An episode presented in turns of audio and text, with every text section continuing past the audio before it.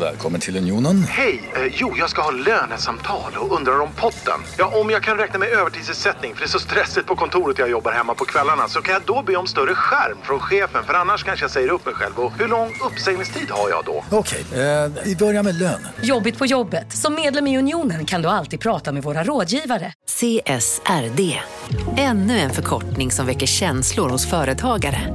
Men lugn, våra rådgivare här på PWC har koll på det som din verksamhet berörs av. Från hållbarhetslösningar och nya regelverk till affärsutveckling och ansvarsfulla AI-strategier. Välkommen till PWC. Hej, Synoptik här. Visste du att solens UV-strålar kan vara skadliga och åldra dina ögon i förtid?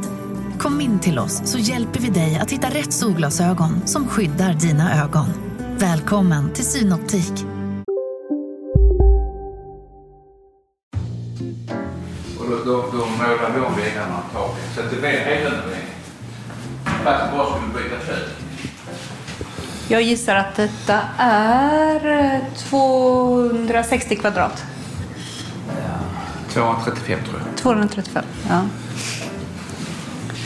Eh, Ser du den tavlan där? Där har vi yngste son gjort. Han är väldigt duktig. Är han det? Han har börjat måla nu med på senare år. Det är ganska härliga kvarter här omkring. Är det inte det? Jättefint. Det är liksom... Och så promenerar man alltid in till stan. Ja, och det är lugnt och så. Och din fru, hon är inte här nu? Nej. Hon är i Malmö. Det är man. Ja. Vad heter hon? Kristin? Kristin. Ja. Men det är hon som har gjort inredningen här. Du, hon verkar ganska duktig. Ja, det är hennes specialintresse. Det är du va? Ja. Hon är väldigt duktig. Vi, vi drar igång direkt. Okej.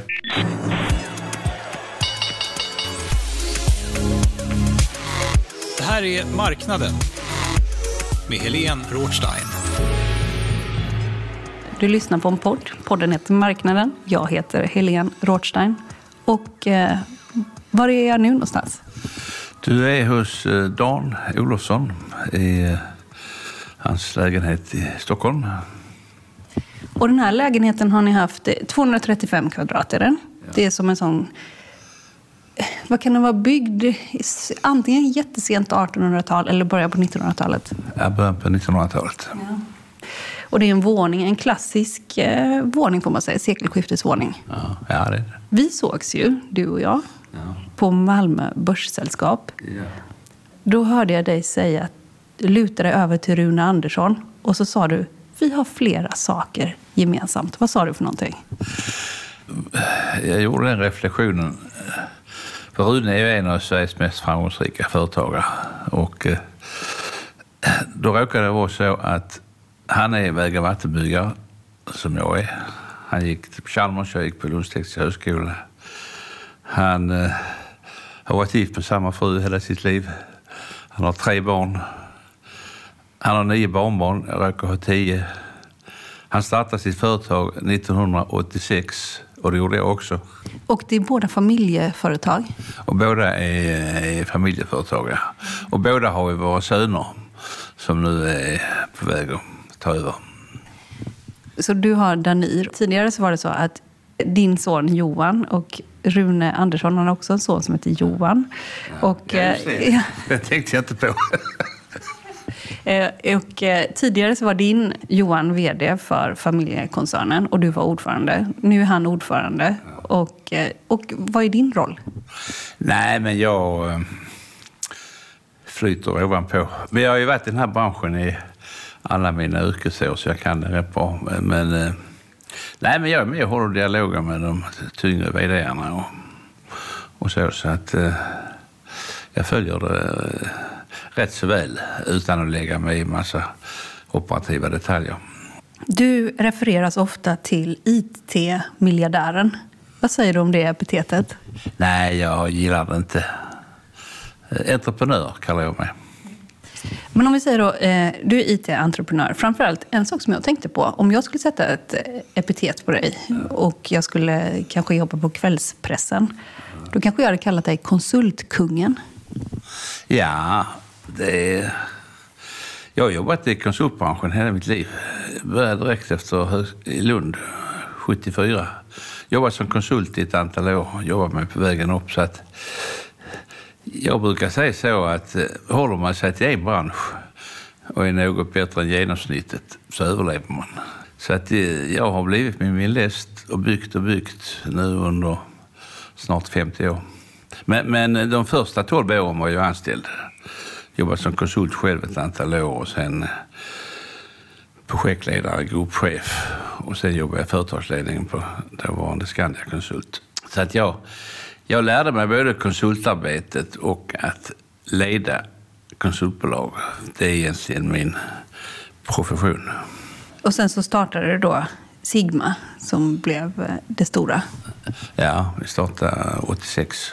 Du var inte jätteung, du hade ju redan hunnit jobba lite grann, så du hade ju också bevisat. Du var liksom inte en nybliven entreprenör som skulle testa för du kunde konsulta ungefär inom IT-branschen, utan du hade hållit på en hel del tidigare. Ja, jag hade ju jobbat då eh, 12 år, vilket var bra, för då lärde man sig yrket i, i lite större eh, företag. Men när jag gick ut i Lund, då var det en annan tid. Alltså vi funderade ju aldrig på att vi skulle starta eget och sånt där. Utan eh, vi skulle ha ett intressant jobb på något större företag eller någon myndighet. Så det var ju först kanske en tio år senare som jag eh, insåg att eh, det här med frihet är väldigt viktigt. Få pröva sina vingar och se hur långt de eh, bär. Så att eh, det var ju först 12 år efter som vi, som vi då startade eh, verksamheten, som då hette Sapia. Så namnändrade jag det till Sigma 94. Och tanken var ju att ni skulle börsnoteras i början på 90-talet. Ja. Så blev det inte. Vad var det som hände? Vi startade 86 och det gick väldigt bra. Jag byggde upp den tekniska konsultsidan men sen blev jag koncernchef för alltihop. Och då skulle vi notera det våren eh, 90. Men då var det bankstrejk så vår fondkommissionär sa att eh, vänta till efter sommaren för man behöver bankerna med sig för alla transaktioner och så. Så det följde vi det rådet och eh, 3 augusti tror jag det var så gick Saddam in i Kuwait. Och sen fick vi ju en nedgång. vi började med nyckeln hösten 90. Fastighetsfinansbolag. Och sen kom ju en, en finanskris som var rätt tuff. Så att det gjorde att så vi hade köpt ett antal bolag där jag skulle notera bolaget, dra in kapital, starka balansräkningen. Men, men när vi kom in i hösten 90, då gick det inte noterande bolag. Hela marknaden var på väg ner. Så vi fick genomleva den här besvärliga lågkonjunkturen eh, med, med en relativt sett svag kapitalbas. Så det var en tuff tid, men, men också lärorik. Eh, och det gjorde i sin tur att jag eh, hösten 92, då var Carl Bildt statsminister och vi hade 500 procents ränta en vecka. Tack vare Bengt Dennis. Ja, det var Bengt Dennis, han var riksbankschef då. Men i den värsta nedgången så lyckades jag göra mitt livs affär. Så att jag, jag eh, gjorde en eh, lösning så att jag kunde köpa ut den delen som jag själv hade byggt upp. Alltså den tekniska konsultdelen. Men det gick inte att finansiera någonting då. Eh, så att, då gjorde vi ett optionsavtal istället. Så att jag fick rätt att köpa ut det här inom en treårsperiod. Sen är det så i affärer att det, det, det, är alltid bättre att ha lite tur än otur. Eh, jag råkar ha tur. Så att eh, ett par månader senare så, så devalverades kronan över 20 procent. Vilket i sin tur gjorde, alltså november 92. Och sen drog eh, exportindustrin igång som följd av det. Vilket gjorde att jag sen i december 93 kunde köpa ut Sapia Teknik som jag sen namnändrade till Sigma. Och det var mitt livs affär för då hade jag ju ett eget verktyg att kunna bygga ifrån. Jag var den 400 anställda då. Men du blev också ganska skuldsatt där eh, precis innan. Du, med 15 miljoner i skuld och så vidare. Va, liksom, hur tog du dig ur det?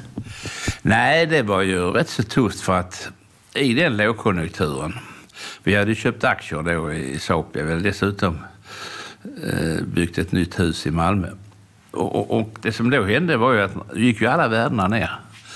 Så att jag satt med eh, Vilket år är detta exakt? Ja, det är då alltså på eh, 92. Va? Men de började gå ner hösten 90, 91 var rätt tufft och gick ner i 92. Det var först i med devalveringen, sen november 92 som, som det vände. Så att mina värden på aktierna gick ju ner eh, kraftigt. Så att eh, när du kommer in då i 92, 93 så, så satt jag med 21 miljoner i skuld. Kanske, kanske 7 miljoner i tillgångar. Om 21? Ja. Ja, och eh, det, det är ju så stort belopp så du kan liksom inte amortera av det med en normal lön. Det var ju höga skatter också på den tiden. Så att hade bolaget inte överlevt det eh, läget så det är klart att då hade jag som koncernchef också förlorat mitt jobb. Och privatekonomin var ju eh, utsatt. Så hade man kanske fått leva på existensminimum. Eh, Men jag lyckades vända det genom att då köpa ut bolaget och sen kunde jag amortera mina skulder ganska snabbt. Och du fick också hjälp att, eh, utav vänner. Ja. Vilka vänner var detta som hjälpte dig? Nej, men i det läget så, så har man... Alltså, om man bygger upp relationer och har förtroende och folk litar på en. I det, I det läget så skulle vi... Jag hade ju inga pengar privat, för jag var skuldsatt. Men lyckades då få låna av ett eh, antal kamrater i in blanco. Vilka är det? Eller kan man säga? Ja, jag vet inte om jag vill namnge dem. Kanske jag missar någon också. Men- det är vä- väldigt goda kamrater som jag uppskattar väldigt mycket. så- Som ställde upp. Och sen fick de tillbaka sina pengar. Eh, Och sen fick jag med mig eh, SEB och finansiera rörelsen i bolaget. Hur hade du blivit så skuldsatt från början? Nej, men vi, vi, startade ju 86 och, och då köpte jag ju aktier och konvertibler. För jag inser ju vid den tiden att det hade, även om jag var tekniker så insåg jag ju med det skattesystemet vi hade så kunde man ju aldrig skapa något överskott med, med lön. Utan fick du en bra lön så det är klart att du kunde kanske göra en extra utlandsresa med familjen. Köpa något bättre vin och så vidare. Men du kunde aldrig bygga upp något kapital. Så kapital kunde du bygga upp om du då eh, hade en aktiepost i ett bolag som gick bra. Så jag köpte ju på mig aktier och konvertibler. Eh, och de utvecklades ju väldigt bra. Jag tror, jag minns eh, våren 90 när vi skulle noteras, så tror jag de var värda över 40 miljoner. Så att eh, jag tyckte min ekonomi var schysst. Sen kom då en, eh, en nedgång. Och jag har dragit den erfarenheten faktiskt att de i landet som har skapat en betydande förmögenhet från scratch själva, det är skillnad på ärvda förmögenheter. I stort sett de flesta av dem har varit eh, konkursmässiga någon gång, men, lyckats ta sig ur det. Vil- Vilka tänker du på till exempel? Nej, men jag menar du har eh, bröderna Paulsson för att ta, ta ett exempel. Och min gamle kamrat Mats Sundqvist. Och, ja, det finns många. Eh, jag vill inte lista upp alla. Men, men, men, men det är så att har du inget kapital så måste du någonstans i början ta en betydande risk. För gör du, det, gör du inte det så kan du aldrig skapa något kapital. Och jag tog en betydande risk. Eh, nu blev det stolpe in istället för stolpe ut. Sen kan man ju säga, har du sen byggt upp en förmögenhet. Eh, alltså en del fortsätter ju om de vinner första rundan där och sen fortsätter spela kvitter kvitt eller dubbelt. Men rent statistiskt så leder ju kvitt eller dubbelt alltid till förlust i slutändan. Det är bara en fråga om när. Så det är klart att när du byggt upp en förmögenhet, och speciellt också om du har många anställda, så måste du dra ner din eh, riskexponering. Jag menar, idag har vi då eh, 11 500 anställda och är i princip skuldfria i koncernen. Och det tycker jag är ansvarsfullt, för du har ansvar för oerhört många familjers försörjning och så vidare. Då- kan du inte för att tjäna en extra krona, tycker jag, köra väldigt hög, hög belåning. För att vi vet ju alla att det går upp och ner. För det tänkte jag också på som en likhet. Det vet jag inte, när vi pratar här om Rune Andersson. Att eh, de har nästan inga... Men begår det just idag, så som det ser ut nu. Det är nästan eh, utan skulder. Ni har inte heller några eh, närmare skulder. Är Det är alltså medvetet från din Eller från er det, sida? Det, är medvetet för att eh, värdet av att tjäna en extra krona är relativt sett litet. Men värdet av att förlora hela företaget eh, och betydelsen av det är, är ju jättestort. Och, och, och, då kan man inte dra på sig för stora finansiella eh, risker, tycker jag. Så, så att, eh, ja, det, det, därför växer vi ju primärt organiskt istället, vilket ju är det bästa och billiga, för det bygger ju kulturen samtidigt. Marknaden sponsras av SPP, pensionsbolaget. Eh, förra gången pratade vi lite om ITP. Och som en kort repetition så, så var det ju 70-tal, arbetsmarknadens parter bestämde att alla tjänstemän ska ha en tjänstepension. Man kom överens om vilka villkor som ska gälla i den här pensionen och så kallade man den för ITP. Så jobbar man idag som tjänsteman i ett företag med kollektivavtal, då har man förmodligen den här pensionen, ITP-pensionen. Eh, och det är ju så att man kan påverka eh, den här pensionen, hur den är placerad. Vart femte år så gör nämligen Collectum, som de heter, en enorm upphandling där olika pensionsbolag kan ansöka om att få förvalta eh, de här pensionerna. Och SPP är ett av bolagen som valdes ut i den senaste upphandlingen. Och sen kan du som pensionssparare välja eh, vilket av de här olika pensionsbolagen som, som då ska få ta hand om dina pengar. Och tanken med den här upphandlingen är ju att liksom kvalitetssäkra de här olika alternativen eh, men också att förhandla fram stora rabatter så att pensionsspararna ska få ja, kunna spara pengar genom att avgifterna eh, som är så viktiga eh, blir eh, lägre. Och vill man välja någonting i ITP-systemet då finns det en relativt ny sajt som heter avtalat.se. Ehm, där kan man gå in och se hur sin ITP-pension är placerad. Jag gjorde det häromdagen faktiskt. Ehm, idén är att hälften av pengarna alltid ligger i något som kallas för traditionell försäkring. Det här gjorde vi ett avsnitt om i podden Kapitalet nyligen eh, som vi kallade världens bästa sparform. kan man lyssna på om man är intresserad. Eh, den andra halvan eh, den kan man också lägga i en traditionell försäkring eller så kan man placera det i något som kallas för fondförsäkring. Eh, SPP som sagt eh, var ju ett av de fåtal bolagen som valdes ut i den senaste upphandlingen och de finns med som alternativ både med en traditionell försäkring och med eh, fonder.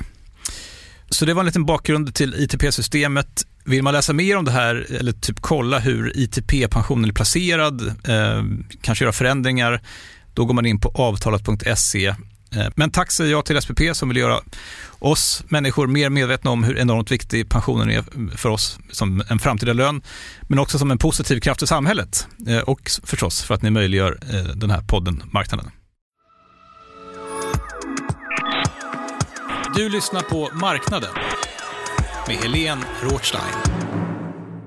Ni växer organiskt, men det är ändå fyra plattformar i huvudsak. Fyra konsultplattformar kan man väl säga. 13 miljarder någonting landar ni på i år i omsättning, va? eller? Mm. Ja, 12,6, 12,7 är väl prognosen nu. Mm.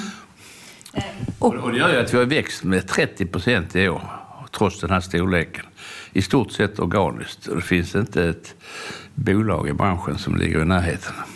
Och det där kan vi göra under radarn, för vi är inte noterade ingen följer oss på det viset som eh, man gör på noterade bolag. Så att vi kan fokusera på vår egen rörelse, se till att göra bra jobb åt kunderna och fortsätta att växa. Och de här fyra plattformarna, det är också en av de delarna, det är ju också gamla Polia, eller hur? Vilka är det mera? Ja, ja det är gamla Polia som vi... Det var ju också så, det, det, det la vi det budet eh, slutet på juli 2020. Och det var för att vi, vi var skuldfria.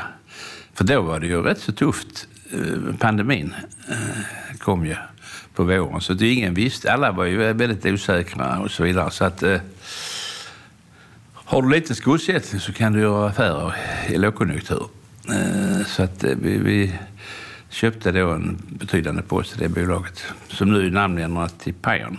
Ja, så det är ju Sigma som är en drygt 5 000 anställda i olika dotterbolag. Och så är det Nexer som är ungefär 3 000 anställda. Och så är det A-Society som är ett mäklarbolag som managerar underkonsulter. Om vi säger då att det är hela konsultbranschen, när du då börjar 74 eh, från början, när, det här var ju före då du startade eget bolag, eh, men då är ju, eh, det är ju ändå hela tiden, kan man säga, samma nisch ganska mycket ju. Ja, ja det är det. Och, och då lär man sig den och, och du får ett kontaktnät i den branschen. Det har jag tyckt var bra. För att det är i och med att du växer och kommer in nya människor så är det hela tiden en dynamik i, i bolaget. Det kommer in många nya människor som är engagerade. Vad gjorde du som konsult då när du började? Nej, när jag började 74 då jag började jag på det som idag heter Sweco. VVB hette det då. Och då var jag liksom den... Så jag var duktig på matematik i högskolan. Så jag, jag var en sån här teknisk beräkningsnörd. Så, så jag höll på mycket med beräkningar, hållfasthet och mycket annat. Så att jag var en teknisk konsult med eh, skygglapparna på och oerhört road av, av det här med tekniken och kvalificerade beräkningar och så vidare. Eh, sen var ju bolagen rätt hierarkiska på den tiden så det var ju de seniora cheferna som skötte kundkontakter. Vi, vi unga ingenjörer utförde jobben. Ni satt och räknade? Ja, vi satt och räknade. Men sen efter några år så kom jag ihåg att ut och träffa en kund. Lyssna på kundens problem. Hade ett antal tankar på, på en lösning. Fick ett litet uppdrag, kanske 5 000 kronor. Kom tillbaks efter en vecka och levererade en lösning som kunden gillade och fick ett nytt uppdrag.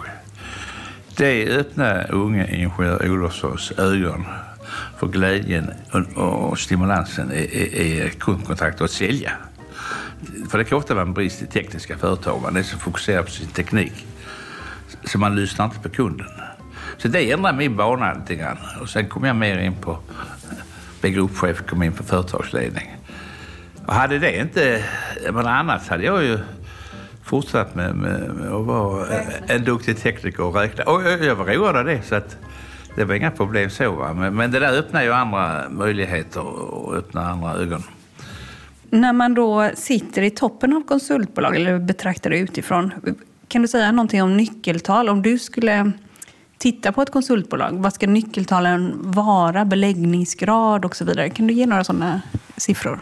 Nej, men det är rätt. Beläggningen är ju vårt eh, viktigaste eh, nyckeltal. Så att det gäller ju att hålla en, en hög, hög beläggning. Och det är klart, då gäller det att ha kunder som eh, också köper kontinuerligt. Och vi jobbar mycket att de stora kunderna, Ericsson och Volvo, de, här, de, de har ju kontinuerlig produktutveckling, forskning och utveckling.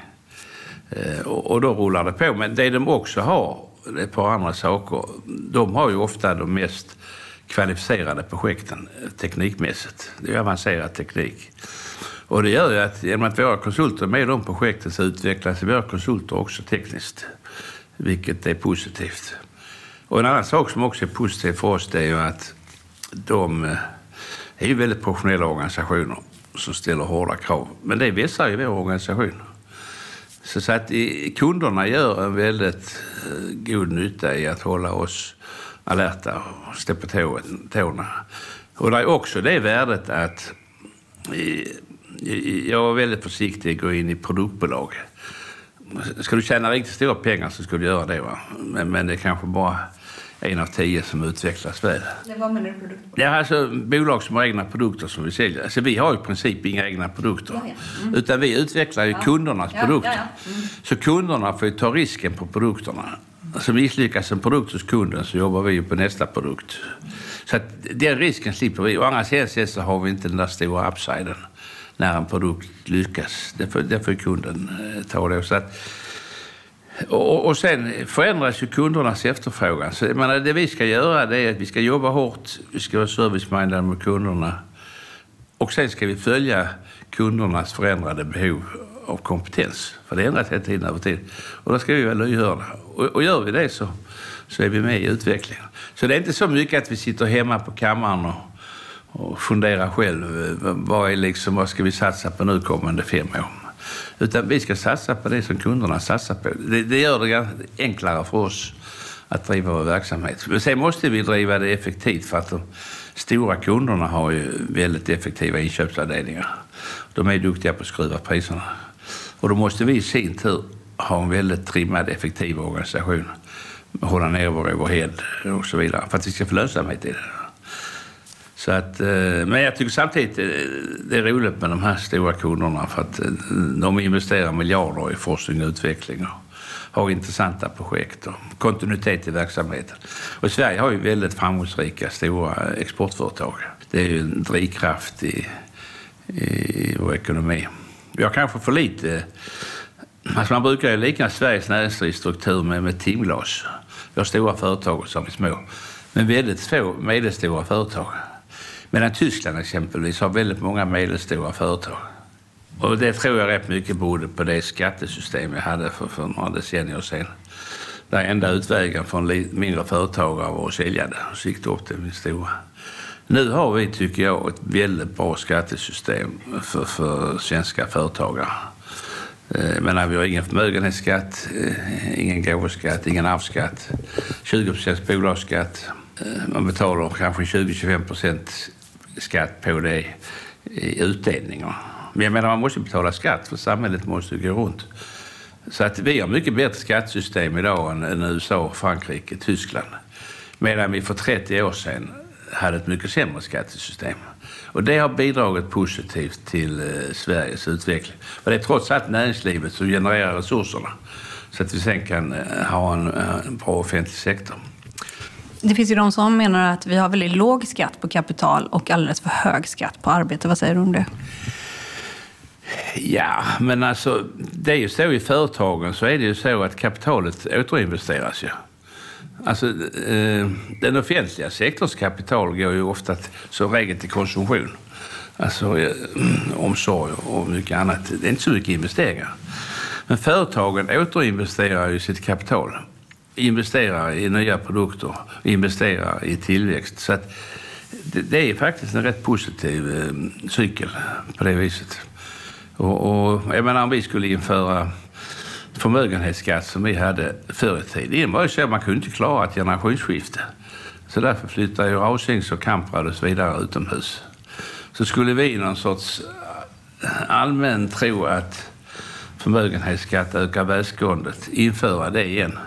Det enda som händer det, det är ju att eh, kapital flyttar utomlands. Eh, och idag finns det ingen som helst anledning för en svensk företagare, tycker jag, eh, att flytta utomlands. Betala den skatt vi har i, i Sverige, det är bra. Driv verksamheten här. Det är ett väldigt bra land för att ha bas för sin verksamhet. Och vi har ändå verksamhet i 25 länder. Vi skulle kunna flytta huvudkontoret eh, varifrån som helst. Men jag tycker Sverige är ett bra land att driva företag i. Men jag, tycker ändå, jag har hört dig säga att du, inte, att du tycker man skulle ta bort skatten på låginkomsttagare eller något sånt där. Har du inte sagt något sånt? Ja, jo men alltså jag tycker det är fel att om man har en inkomst på 15, 18, 20 000 att man ska betala skatt. Det tycker jag, för, för de- människorna behöver den inkomsten. Det, det tycker jag inte samhället ska sno pengarna av dem. Eh, utan eh, ha låg skatt, det, det tror jag så att säga gör att eh, människor försörjer sig bättre. Eh, och och eh, man behöver inte packa ihop lönekurvan så mycket. Eller ja, lönekurvan då, va? för då kan man även på lägre inkomst få mycket mer pengar över efter skatt. Och, och, och då blir deras...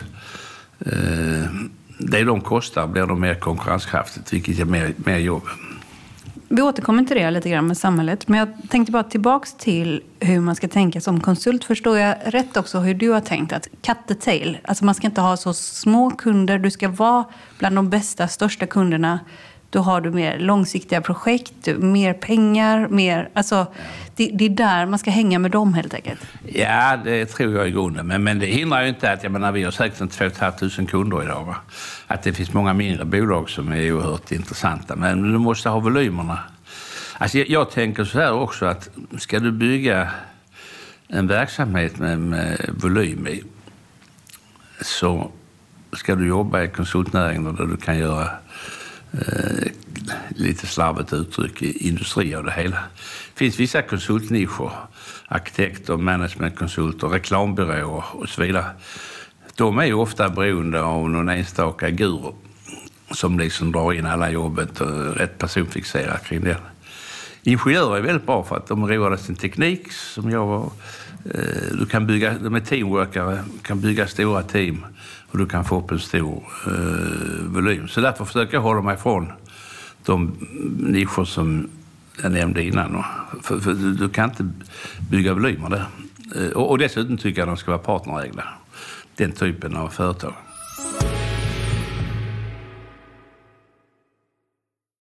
Eh, marknaden sponsras av Karla. Eh, vi pratar ju en hel del om bilar här- på kontoret. Eh, karla har ju skapat, skulle jag säga, det som är standarden för hur man idag köper och säljer bilar på nätet. Kort bakgrund bara.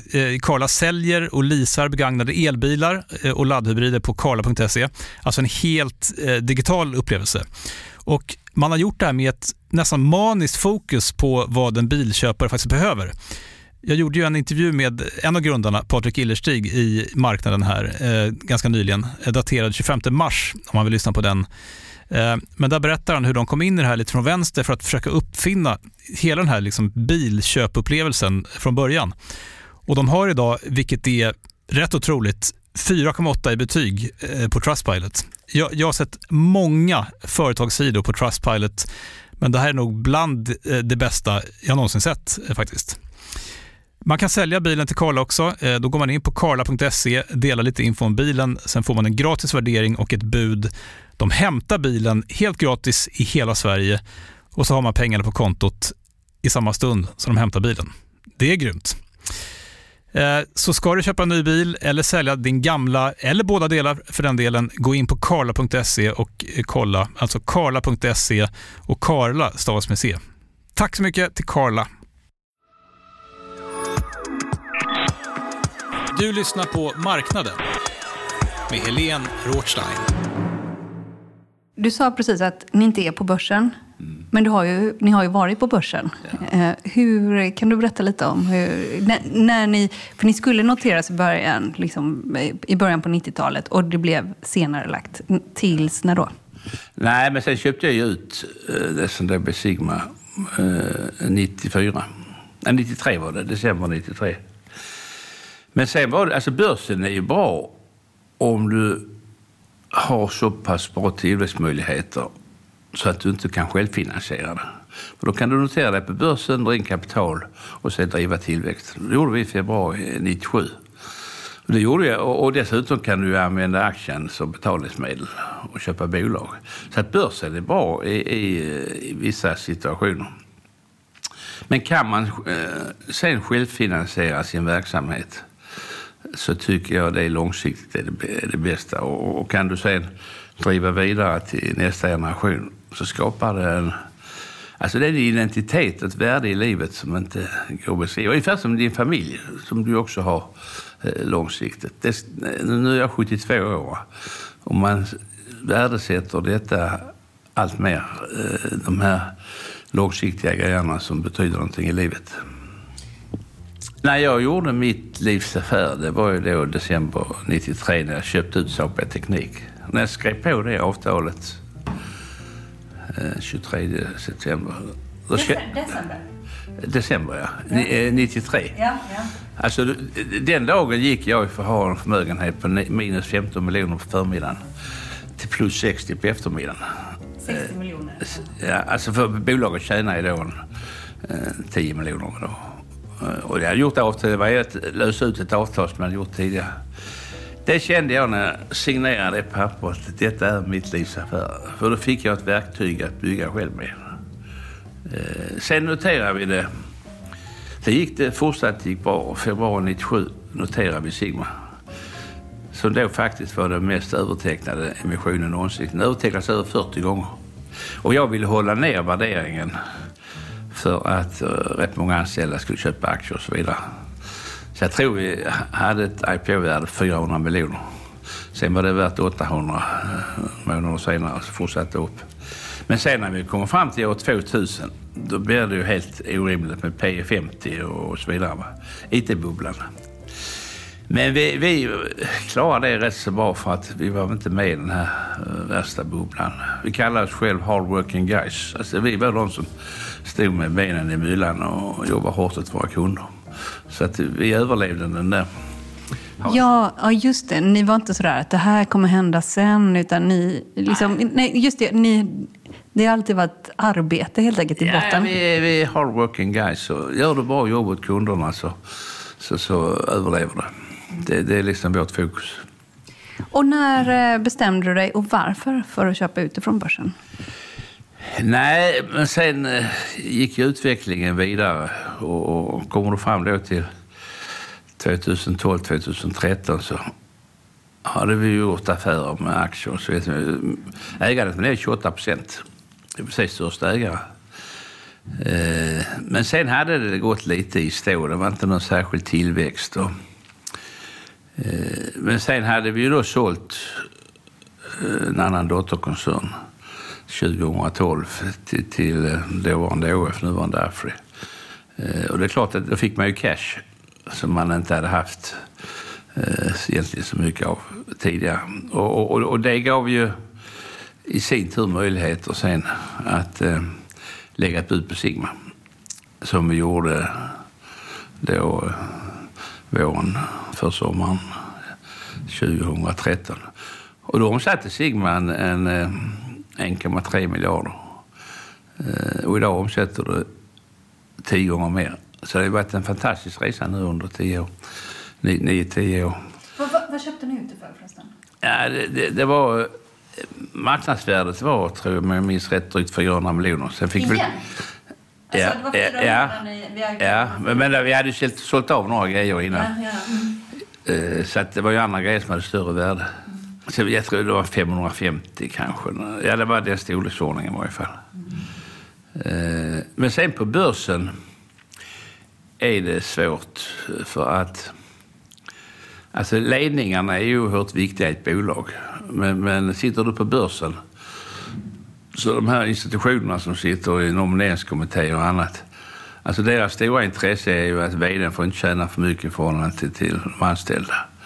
Eh, det är ju en fråga. Men, jag säger tvärtom.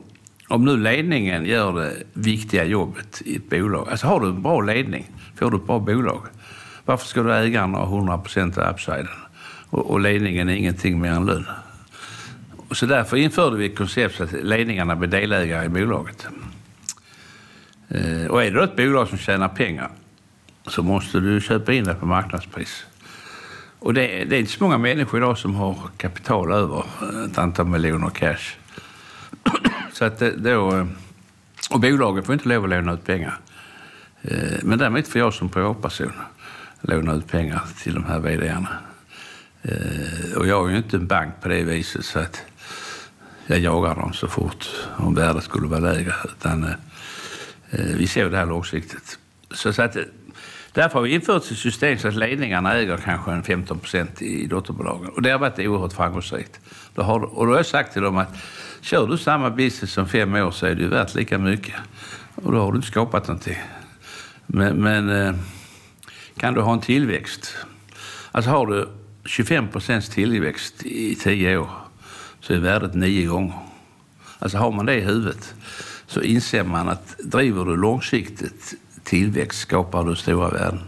Och ser du på de stora förmögenheterna i Sverige med familjen Persson i H&M och, och Kamprad. Alltså det de har gjort är att man driver tillväxt över decennier. Och det skapar mycket över tid. Och då har, om någon vd inte har haft de pengarna, då har du lånat ut de pengarna helt enkelt? pengarna med, ja. Ja. Ja. Och, och, och sen får de eh, betala tillbaka dem kanske med hälften av utdelningarna de får. Så, båda behåller de andra hälften. Och, och sen så eh, ja, sen får de behålla dem, det ägandet så länge de vill. Och det gör ju också att eh, vi har ju väldigt lite avhopp på vd och så vidare. Eh, och, och de känner ju också att det är en fair deal. För att känner de liksom, här ska de jobba och slita och sen ska ägarna ha 100 procent. Vilket alla de som kritiserar att vd kägar för mycket, de säger egentligen, men så långt har de inte tänkt, att ägarna ska ha 100 procent. VDarna ska inte ha någonting av, av värdeökningen, vilket jag tycker är fel. För att min erfarenhet är, och vi kör ju verksamhet, vi har ju en 120 rörelsedrivande, rörelsedrivande bolag. Och min erfarenhet är, har du en bra ledning får du ett bra bolag. Och, och, och då måste man honorera eh, ledningarna. Sen ska man honorera de anställda också. Men, men det här är viktigt. Och den allmänna debatten har inte riktigt förstått det här. Eh, Det är mer inne i företagskretsen man förstår det. Men Men du menar också anledningen till att ni köpte ut det, det var för att, å, återigen så var det lite för att friheten är större utanför börsen. Fattar jag? ja, du, ja du, du har större frihet och kan göra bra grejer åt dig. Du kan driva tillväxt tycker jag bättre. Sen det här också att, eh, jag menar Johan var ju med i verksamheten då, alltså du kan driva ett familjebolag. Det tycker jag är den allra finaste företagsformen. Och så kan du driva det vidare till nästa generation och så vidare. Så det är ju sådana här saker också som eh, spelar in. din bästa affär då, det är dagen före julafton eh, 1993. Ja. Eh, din näst bästa affär, eller din bästa affär i pengar mätt, vilken är det? Ja, jag kan säga en väldigt lysande affär Eh, Jag vet inte om det är den bästa, men i den vevan då, alltså 2013, så, så hade ju Sony övertaget 100 procent i, i, Sony Ericsson Mobile. Så de ägde det till 100 procent. Då skulle de flytta eh, stor del av utvecklingen till Tokyo. Och de anställda i Lund ville ju inte flytta till Tokyo.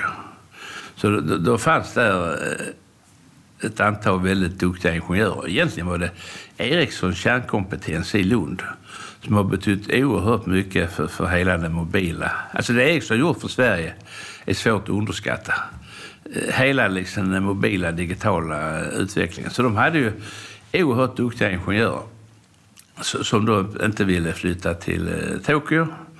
Eh, och då var ju alternativet att säga upp dem. Eller om man hittade någon tagare för det. Och det, då hade jag en diskussion. Och det är klart, det där är lite tufft för att det här är oerhört duktiga ingenjörer.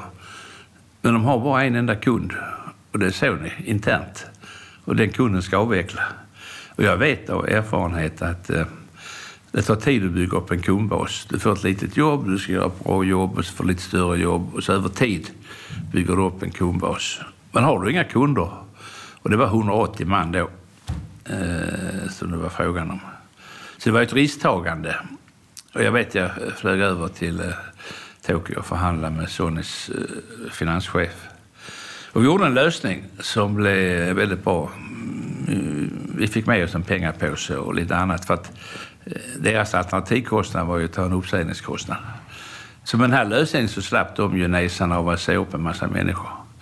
Och det blev sen Sigma Connectivity. Och de människorna som jobbar där har gjort ett fantastiskt jobb. Bolaget är idag 600 anställda. De omsätter över en miljard. Halva volymen i USA. Stora techföretagen som kunder och gör stora projekt. Det är en success story, det de har eh, uträttat. Var det du som fattade att här, här står liksom nästan 200 personer som kan väldigt mycket och, som, och som gillar liksom att jobba? Var, var det du som eh, fattade det direkt eller fick du hj- hjälp om man säger så? Nej, det fattar jag nog. Men de var ju ute och sökte ägare. Men, men andra intressenter inser nog att det var en väldigt stor risk eftersom de inte hade eh, några kunder. Men eh, jag såg ju samtidigt att de var ju så tekniskt... Det var ju världsledande kompetens. Så att jag såg en oerhörd potential i det. Eh, och kan du sen göra en förhandling så att du får med dig en buffert. För att det är ju så. Och, och den bufferten behövdes också. I- Innan du så här, det tog ett par år innan den här kundbasen var uppbyggd. Men eh, jag trodde att det var möjligt, men jag visste ju inte. Va? Jag brukar säga i företagsvärlden ibland att tro går före vetande. För du har inte svaren. Utan baserat på din samlade erfarenhet så, får du komma till någonting som du tror på. Och sen får du köra. Och sen får du svaren i efterhand. Och det är klart att det inte alltid så går bra. va. Men, men eh, i det här fallet så, så gick det eh, oerhört bra. Vad har du för relation till pengar sådär, generellt? Nu, liksom, eller vad hade du då? Eller, Du ville ändå få ett kapital ju. Ja, men, men pe- pengar för mig ska skapa ett eh, oberoende, eh, frihet. Eh, frihet tycker jag är oerhört viktigt för, för människor. Att de kan ta sina egna beslut. Så jag identifierar mig själv som en eh, självägande bonde. Alltså, jag driver min rörelse på egen torva och kan försörja min familj. Det, är ett oberoende och det har varit oerhört viktigt för Sverige. Eh, alltså Sverige har ju haft självägande bönder i många, många hundra år. Medan man ute i Europa har haft eh, feodala system och icke självägande bönder, slavar i Ryssland. Så det här att vi har haft självägande bönder i Sverige har varit oerhört viktigt. För, de kan ta sina egna beslut. Medan människor i de stora systemen, både offentliga sektorn och kanske även stora företag, är så inlåsta för liksom inte tycka vad de vill för de ska rätta in sig i ledet vad politikerna säger eller någon annan säger. Men självägande bonden kan, göra och tycka som man vill. Och det har varit oerhört viktigt för eh, Sveriges utveckling. Och därför var det så att när, när de här löntagarfonderna kom det var ju två personer som, tycker jag, det, som gjorde att vi inte fick löntagarfonder. Det, det var Kurt Nicolin eh, som då var på Svenskt Näringsliv, Arbetsgivareföreningen. Och så var det bonden Torbjörn Fälldin. För han var egen, liten egen företagare. Han drev sin gård och hade sina får. Och han insåg hur det var att driva ett eget företag. Eh, och det var en del direktörer i storbolagen som egentligen ville äga sig själv och inte ville ha några ägare som tyckte det här med fonder kanske var bra. Så att han insåg det. Och det är klart att om vi hade fått en utveckling där facket ägt svenskt näringsliv, det hade varit en katastrof. Alltså det är, det är en kompetens att driva och äga företag. Och sen ska då facket sitta på två stolar och förhandla löner med sig själv. Det är liksom en, tankemässigt en omöjlig... Facket ska driva sina intressen och ta vara de anställdas intressen. Va? Men ska facket både äga företagen och företräda de anställda i löneförhandlingarna? Det, det, det är en omöjlighet. För, för, vilket intresse ska de prioritera? Så därför är det bra det här med, med att man har lite motstående krafter. Så att eh, det, det är, friheten för människor är oerhört viktig och, och där tror jag varje generation måste slåss för, eh, för friheten. I ditt föräldrahem, där fanns inte något överflöd direkt. Ni var fem syskon ja, ja. och du föddes i Ekenäs, Finland. Ja. Och sen flyttade du till Malmö när du var ett år. Och din pappa var pastor. Ja, pastor. Och din mamma pianolärare. Du har haft en religiös uppfostran, eller? Ja, vi var ju ett, ett, ett kristet hem och tyckte jag hade en fantastiskt fin uppväxt med många syskon och många barn på gården. Och, eh, och de har skickat med många, eh, tycker jag, goda värderingar. Alltså, de, de ställde ju upp för andra människor utan liksom att ha någon egen vinning själv. Och, och låga löner. Och, brorsan och jag brukar säga ibland att vi växte upp på gårdagens bröd. Alltså, min mor fick handla bröd, utgånget bröd, för det var ju bara halva priset. Eh, men det har egentligen inte gjort någonting. Jag tyckte vi hade en fantastisk eh, uppgift, eh, uppväxt. För... engagerade föräldrar. Du verkar personligen också gilla, får jag intrycket av, så här, livets goda. Alltså, eller har jag rätt? Jo, men det tycker jag liksom att har man möjligheter så, så ska man ju njuta av livet också. Eh, för du åker också ner sen till Sydafrika där du köper mark och ni öppnar en lodge. Och inte, först tänker du, ska det vara jakt eller ska det vara safari? Ja. Och det finns ju någonting där att man kan inte ha båda två. Nej, alltså om man har jakt när man har safari så blir djuren skygga. Ungefär som man går ut i skogen i Sverige, då sticker djuren med en gång. Om vill du ha safari så ska ju djuren känna sig trygga och inte få ett skott i hjärtat. Eh, så därför får du välja om du ska ha safari eller jakt. Och då valde vi safari. Så att det blev ingen jakt som var tanken från början. Så vi driver mycket conservation. Eh, där med noshörningar och... För, för, nu är det ganska länge, länge sedan. Ja, vi köpte ju det 2002, alltså det är 20 år sedan. Så det har vi byggt vidare på. Hur stor yta är det ni har? Ja, vi har 14 000 hektar. Det är, I en fyrkant så är det en mil gånger 1,4 mil. Och under de här 20 åren då, om du ska, liksom, hur har det varit i Sydafrika? Ja, det är ju lite ups and down. Det, det var ju en väldig optimism eh, när, när man då fick friheten och apartheidsystemet föll samman. Mandela blev president 94. Eh, Vi kom egentligen inte dit från 2002. Men Sydafrika är ett, ändå ett fascinerande land. Jag menar, det är ju närmare 50 miljoner människor och kanske 7 miljoner, 6-7 miljoner är vita. Eh, och där har du ändå ett eh, fungerande rättsväsen och ganska fri press och så vidare.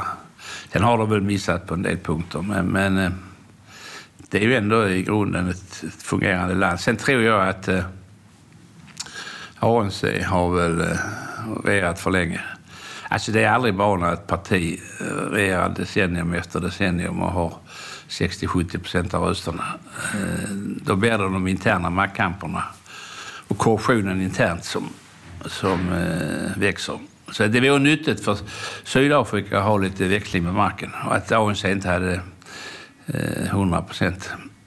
Vad tänkte du med det? Du är också liksom vit som symbol och så köper man mark i Sydafrika. Var det något som du tänkte, Eh, någonting kring.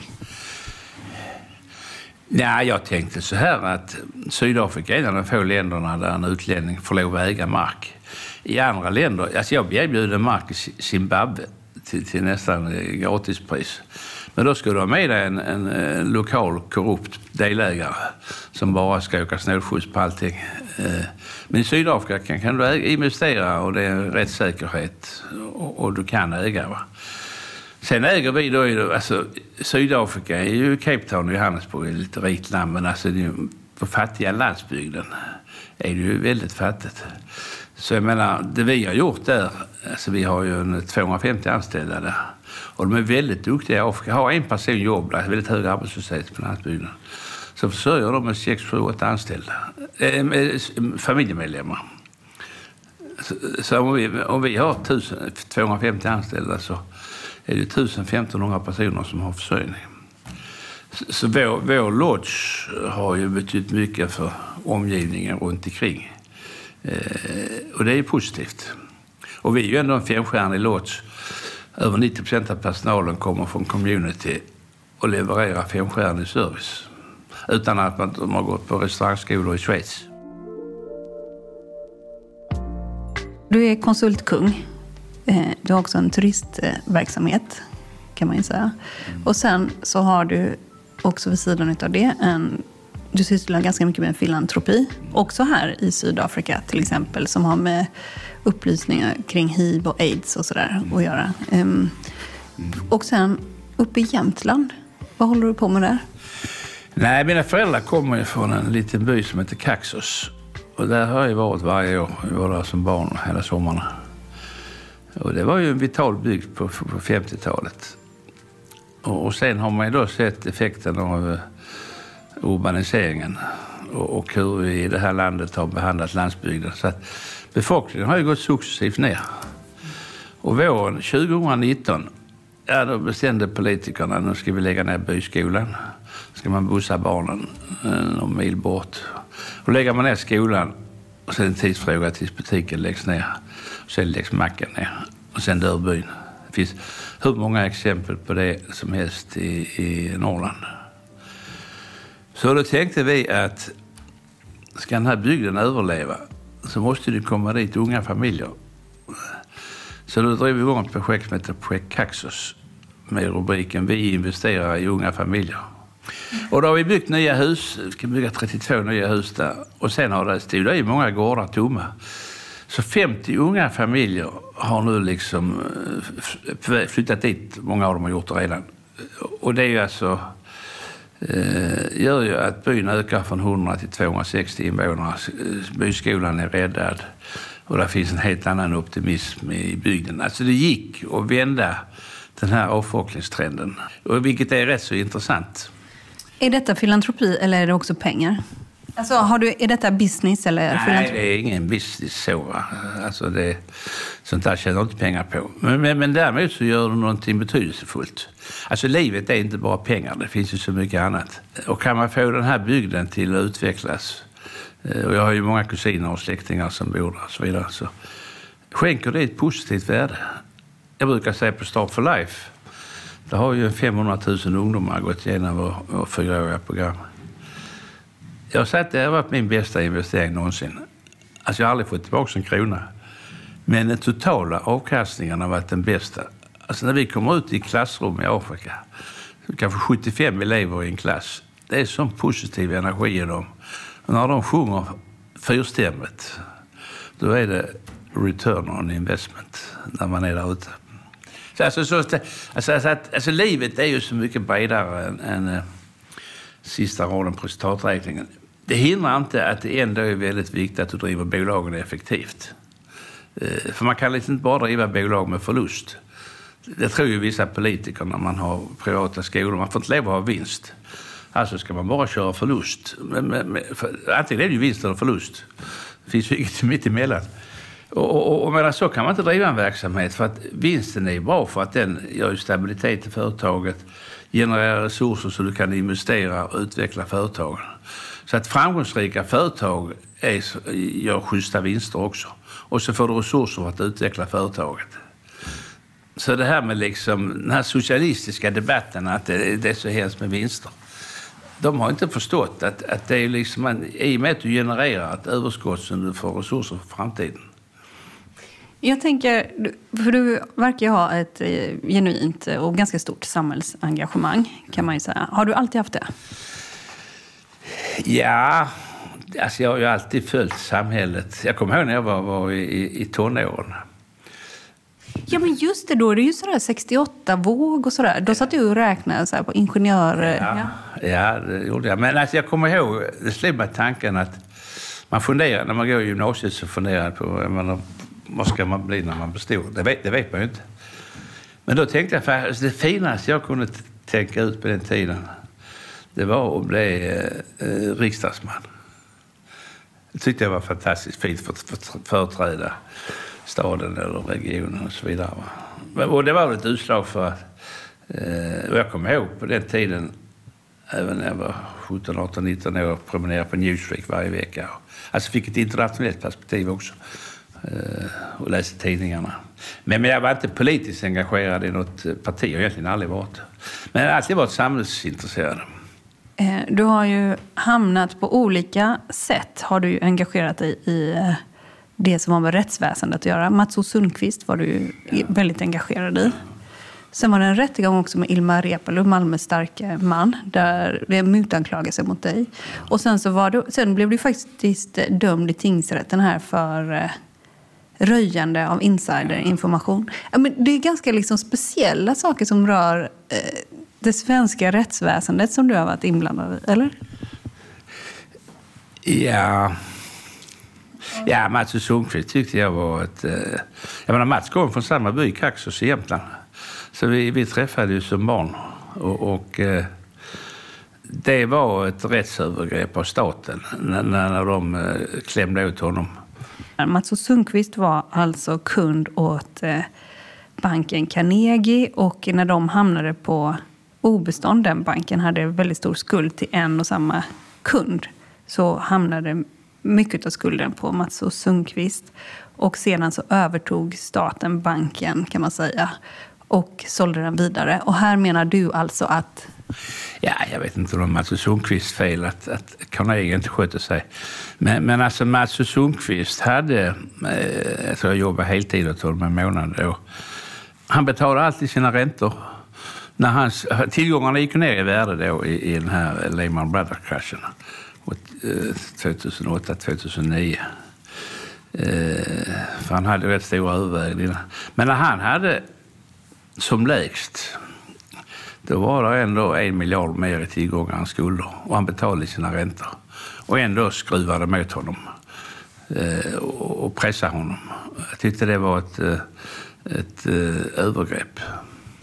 Det finns... När sådana saker händer i näringslivet och så vidare, då springer alla och gömmer sig. Och ingen ville stå upp med flaggan i topp och, och agera för honom. Det finns en bra dokumentär som eh, en systerpodd har gjort om Mats och Sundqvist. Kapitalet heter det. Åsa Seckered som har gjort den här dokumentären. En del i den dokumentären tar upp att eh, att man kunde klämma åt honom, det berodde också på att han var ganska ensam. Han kom inte från någon fin finansfamilj och sådär här i Stockholm. Är det en analys som du kan dela lite grann? Det fanns, han hade liksom ingen klan bakom sig om man säger så. Nej, jag vet inte om det har någon betydelse. Men däremot eh, eh, Peter Thelin som är en klok man, har varit på Bomhus i många år, han uttryckte det så här att hade Mats haft eh, SEB och Handelsbanken som bank istället så hade de suttit lugnt i båten. Och idag hade han haft en förmögenhet på kanske 40 miljarder. Då hade, de, då hade man suttit lugnt i båten under den här nedgången. Men, men de här politikerna som styrde eh, Carnegie då, Bo Lundgren och Norman och de här. Vi träffade ju Bo Lundgren bara. Ja, ja, ja. ja, vi har lagt det där bakom oss. Men de skulle då liksom visa att eh, oh, vi som regering, vi, vi ger inga förmåner. Det var inte frågan om förmåner heller. De skulle bara sitta lugnt i båten.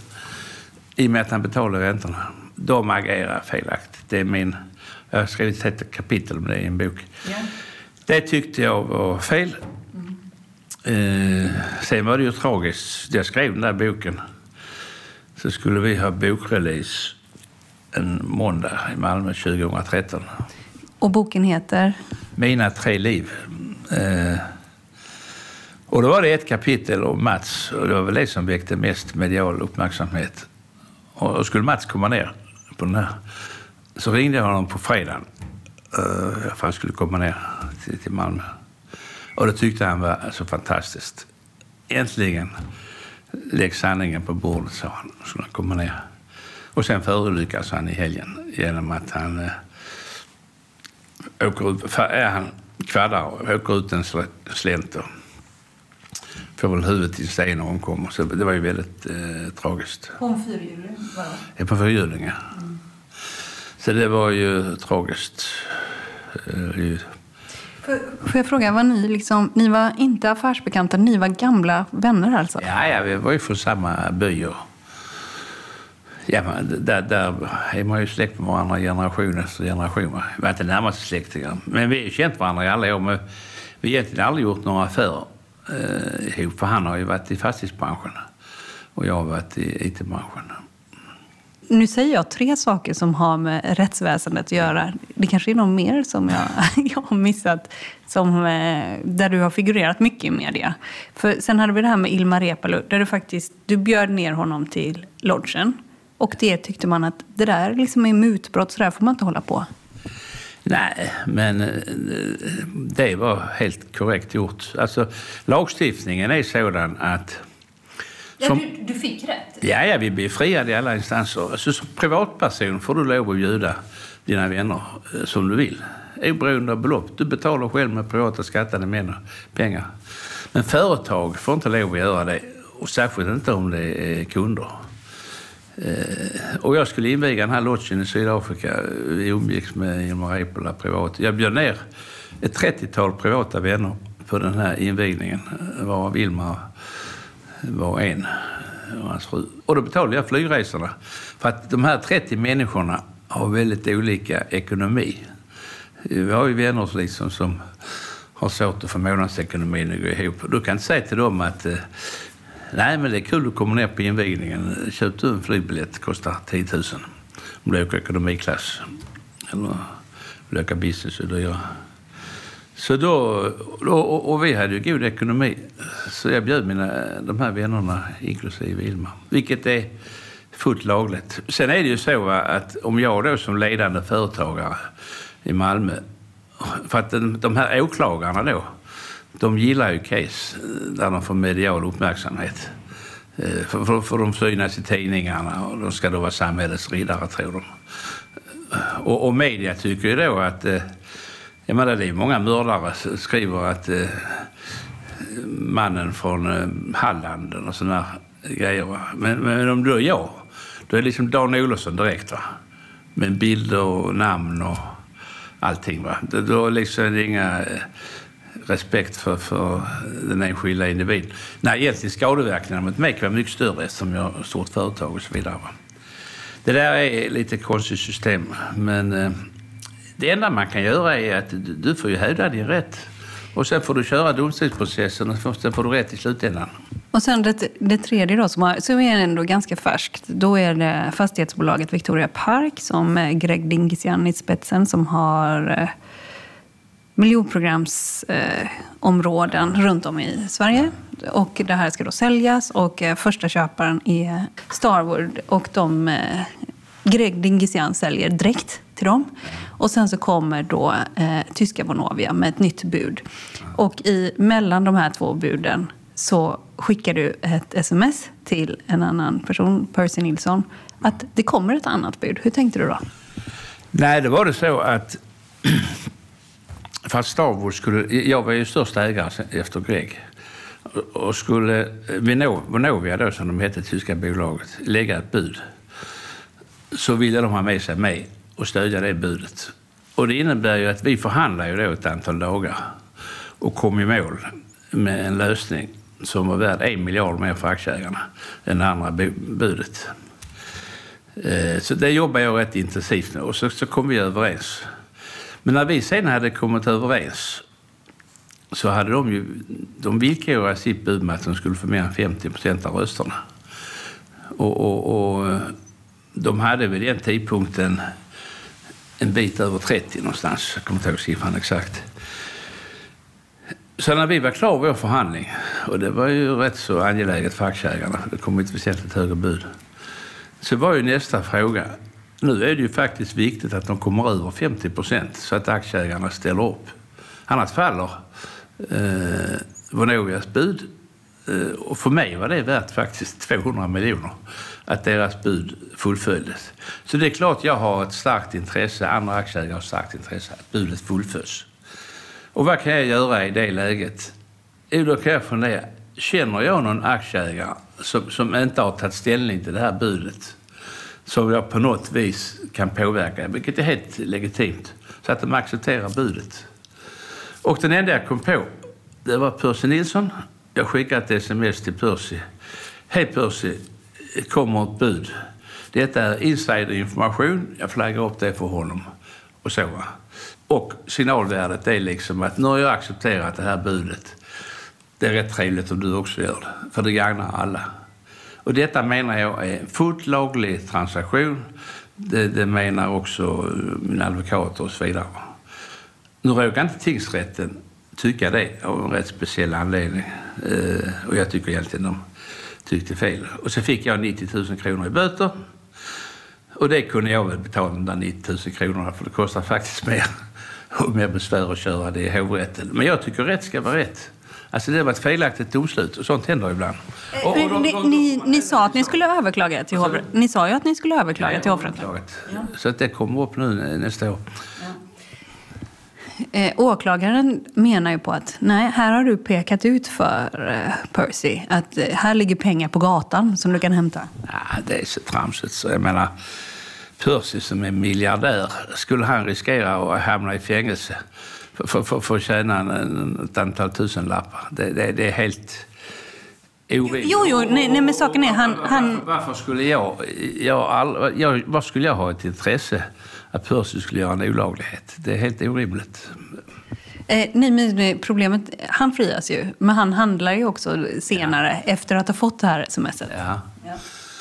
ja. men, men då, då hävdar ju han att han handlar inte själv utan det sköter en person åt honom. Och den personen har inte haft den information. Men, men däremot så, just då var ju den stora spekulationen i Malmö. Skulle det komma ett högre bud? Alltså det var ju faktiskt rätt naturligt. Alltså om alla snackar om det kanske kommer ett högre bud. Så även om du inte har insiderinformation så det, kan det vara en rätt naturlig spekulation. Ja, det är kanske 50-50 att det kommer ett bud. Då kanske jag köper. Så att, det är inte helt orimligt att man köper aktier även om, alltså, om man inte har insiderinformation.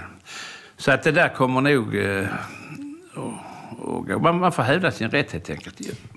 Ja, detta då som du sa tidigare, att eh, här liksom, då blir det Dan Olofsson och det blir Dan Olofsson och så. Vad tänker du när det stormar sådär kring dig eh, medialt? För, för nu, det är ju ändå sådär liksom att, eh, om vi tar som Ilmar Reepalu till exempel, ja men då är det ju ungefär korruption och nu är det insiderbrott. Alltså det är ju ganska, eh, stämplarna är ju ändå, ja. alltså det är ju reella grejer. Ja, men de är inte reella för att de har ingen, de har ingen relevans när det gäller om det var ett faktiskt brott. Men däremot blir det ju reellt för att media slår ju upp det. Va? Ja. Eh, och det kan jag inte göra någonting åt. Va? Och, och, då är det ju med namn och fotografi och hela köret. Va? Men om det är någon som har mördat Palme, då, då syns de inte med namn. Men, men vi, vi företagare, vi, vi ska vara någon sorts sånt här eh, släkte som man får lov att kränka precis hur man vill när, när man är journalist. Men tänker du då att eh, här, nu kränker de... Alltså, ja, men hur känner du när det blir så? Ja, men jag har varit med så pass länge. Alltså, jag kommer ihåg de här första grejerna tog jag upp med rätt Vil, Vilka var det? Ja, det var det här med, med Reepalu-grejerna. Alltså, då, då, då, det tog jag faktiskt upp med, för jag tyckte det var så djupt orättvist. Och sen så varenda... Alltså, det tog, jag tror det tog mig fem år innan det gick över. Så när en journalist sen kanske tre år efter så skulle skriva någonting, var ett helt annat ämne. Så avslutar de alltid med att jo så har vi det här med Ilmar Reepalu och mutorna, så ska de alltid göra en eftersläng. Eh, för, för det tycker de liksom, han ska ha sin släng då. Va? Han har tjänat pengar och det gillar inte vi socialister. Och, och, och så klämmer man åt Men nu har jag varit med så pass länge så jag känner mig inte så personligt. Alltså det viktiga är att du själv upplever att du inte har gjort någonting fel. Då, då, då får man sätta sig över sånt där. Jag såg på er hemsida nu att ni är med i Doxa, som är ju Greg Dingsians eh, fastighetsbolag som han driver utifrån de kontakter han har skapat under årets lopp, årens lopp kan man ju säga. Vad investerar du mer i och varför gick du in där? Nej, det var... Alltså det där, i vår värld är det ju en väldigt liten eh, investering. Alltså det är ju liksom promillen av, av våra tillgångar. Så, så att eh, vi tyckte väl det där kunde kanske vara trevligt att, vara med på. Men vi har inte fokus på det utan vi fokuserar på att driva vår rörelse. Sen har vi några sådana här investeringar. Ja, vad, vad, vad är det mer för investeringar? Nej, men vi har ju ett antal bolag. Vi är med i det här eh, Radin som gör de här soffbrädorna, elektriska soffbrädorna. Och Brainlit som har eh, biologiskt ljus och lite sådana här. Men i vår värld så är det rätt så små grejer sammantaget. För att vi har hela vårt fokus på rörelsen. Sen kan det vara bra att ha lite andra tillgångar. Om man har lite cash över så kanske man köper något ibland. Och du, din roll idag, vad, vad är det för någonting? Vad gör du eh, en vanlig dag? Nu är du i Stockholm här, du skulle vara här i tre dagar till exempel. Va, vad gör du för någonting? Eh, nej, men ja, två dagar är det väl. Nej, men jag, jag vill inte ha så mycket möten och, och vi håller på att privatbygga på lite ställen och, och eh, sen håller jag kontakt med mina chefer och egentligen gör det jag tycker är trevligt. Så att eh, jag har inget behov av att eh, dra på mig en massa aktivitet. Jag vill inte sitta i för många styrelser och sånt. Alltså sånt som tar tid. Alltså frihetskänslan för mig är oerhört viktig. Och det är en frihet att, att styra sin egen tid. Jag vill inte ha någon sekreterare som bokar upp min tid och sånt där, utan det gör jag själv. Så först så var friheten pengarna och nu är friheten Ja, tiden. alltså, Pengar var, var ett medel. Alltså pengar är egentligen bara ett medel för, för att skapa frihet. För då kan du ta dina egna beslut. Har du inte det så blir du väldigt beroende av en massa andra, andra människor. Eh, Men, men jag är en självägande bonde och kan ta mina egna beslut och, och värdesätter det. Nu när ni inte har så mycket skulder, ni har ganska stort kanske investeringsutrymme och sådär. Vad tittar ni på bolag att köpa? Är det några, går det några sådana diskussioner? Det finns också flera konsultbolag på börsen som har gått ner ganska mycket och sådär. Alltså vi köper ju varje år ett antal mindre. Det är olika dotterkoncerner som köper lite mindre bolag. Men vi, vi driver inte... Alltså nu tar vår verksamhet. Visserligen, vi gör ju bra resultat va. Men sen ska du betala skatt. Alltså när du växer så binder du rörelsekapital. Du kanske gör lite förvärv. Eh, du ska ha utdelningar till minoritetsägare och så vidare. Och allt det där slukar ju cash.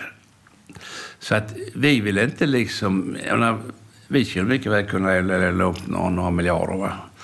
Men det vill vi inte. Vi vill ha lågt. lågt. Så att, därför så söker vi inte aktivt större förvärv. Och jag menar, i år nu så växer vi ändå med 3 miljarder i omsättning så, som vi självfinansierar. Och det är vi nöjda med. 30 procents tillväxt. Och vad ligger marginalerna på? Ja, alltså det är, det är olika typer av verksamhet. Sigma ligger ju på bit över 10 procent. Nexor strax under. Sen, sen Po- Polia, Payon och A-Society är ju mer lågmarginalbusiness, 4-5 procent. Eh, Men de tjänar ändå pengar, så att eh, det är, det är olika verksamheter. Men det är just det att det är lite lägre marginal på konsultbranschen än till exempel IT-tjänster eller någonting. Det är också därför som det kräver volym. Ja, det är volym som gör vinsten i kronor. Men jag menar som Sigma gör väl en 11-12 procents marginal i år. Och det är vi nöjda med. I och med att vi växer över 30 procent. För, för det kostar pengar att växa. Rekryteringen kostar pengar. Du ska hitta nya kunder. Så menar, kan, kan, kan du växa med 30 procent och ha 11-12 procents marginal så är det fantastiskt. Man brukar ju rita upp, analytiker ritar upp diagram med marginal på ena sidan, tillväxt på andra. Och ligger du längst upp i högra hörnet så är du en winner. Och det är där vi ligger. Stort tack för att jag fick komma hit. För jag bara fråga, när gjorde du din senaste affär? Och, liksom, och kan du sakna att göra massa affärer? Sådär? Ja, alltså jag tycker det är roligt att göra affärer. Jag hade en kamrat som satt där igår och vi diskuterade en affär. Men Jag, jag kan inte säga vad det var. Va? Vi gjo- gjorde inget avslut heller. Eh, Så att det återstår att se eh, vad det kan bli. Men att göra en affär tycker jag är fantastiskt roligt. Va? För då gäller det att hitta en lösning som är bra för båda parter. Och så att man kommer till ett avslut. Det är många som bara sitter och pratar och pratar och kommer aldrig till avslut. Och där har jag faktiskt haft nytta av min, eh, mitt matematiska intresse för att det gäller ofta att hitta en konstruktion som liksom blir bra för båda parter. Och det är många parametrar du kan spela med i en affär. va? Jo, för jag tyckte när jag satt bredvid dig så sa jag, men kan inte jag komma och, och kan inte du vara med i podden och sådär? Så sa du, ja, jag kan här i övermorgon, så, eller på torsdag klockan halv tio. Det där hade du i huvudet på något sätt. Och det gick väldigt snabbt liksom. Är, är, är du snabb sådär? Nej, men jag är rätt snabb. Ja. Och, och det är det enkla skälet att jag tar bollarna direkt. För gör jag inte det så glömmer jag av dem. Att respondera direkt. Stort tack för att jag fick komma hit. Ja, Okej, tack. Du, jag såg att det fanns ett piano här ute. Du vill inte spela någonting? Nej. Eller du hinner, hinner du? Hinner du? Ja. Eh, kan, kan du sjunga eller? Nej, jag är sämre på att sjunga. Jag kan- du inte det? Nej. Men det är en enkel, eh, Jaha, det är inget piano, det är flygel eller? enkel amatör. amatör. Jag spelar lite olika instrument. Munspel är faktiskt senast jag nämnde. Är det det?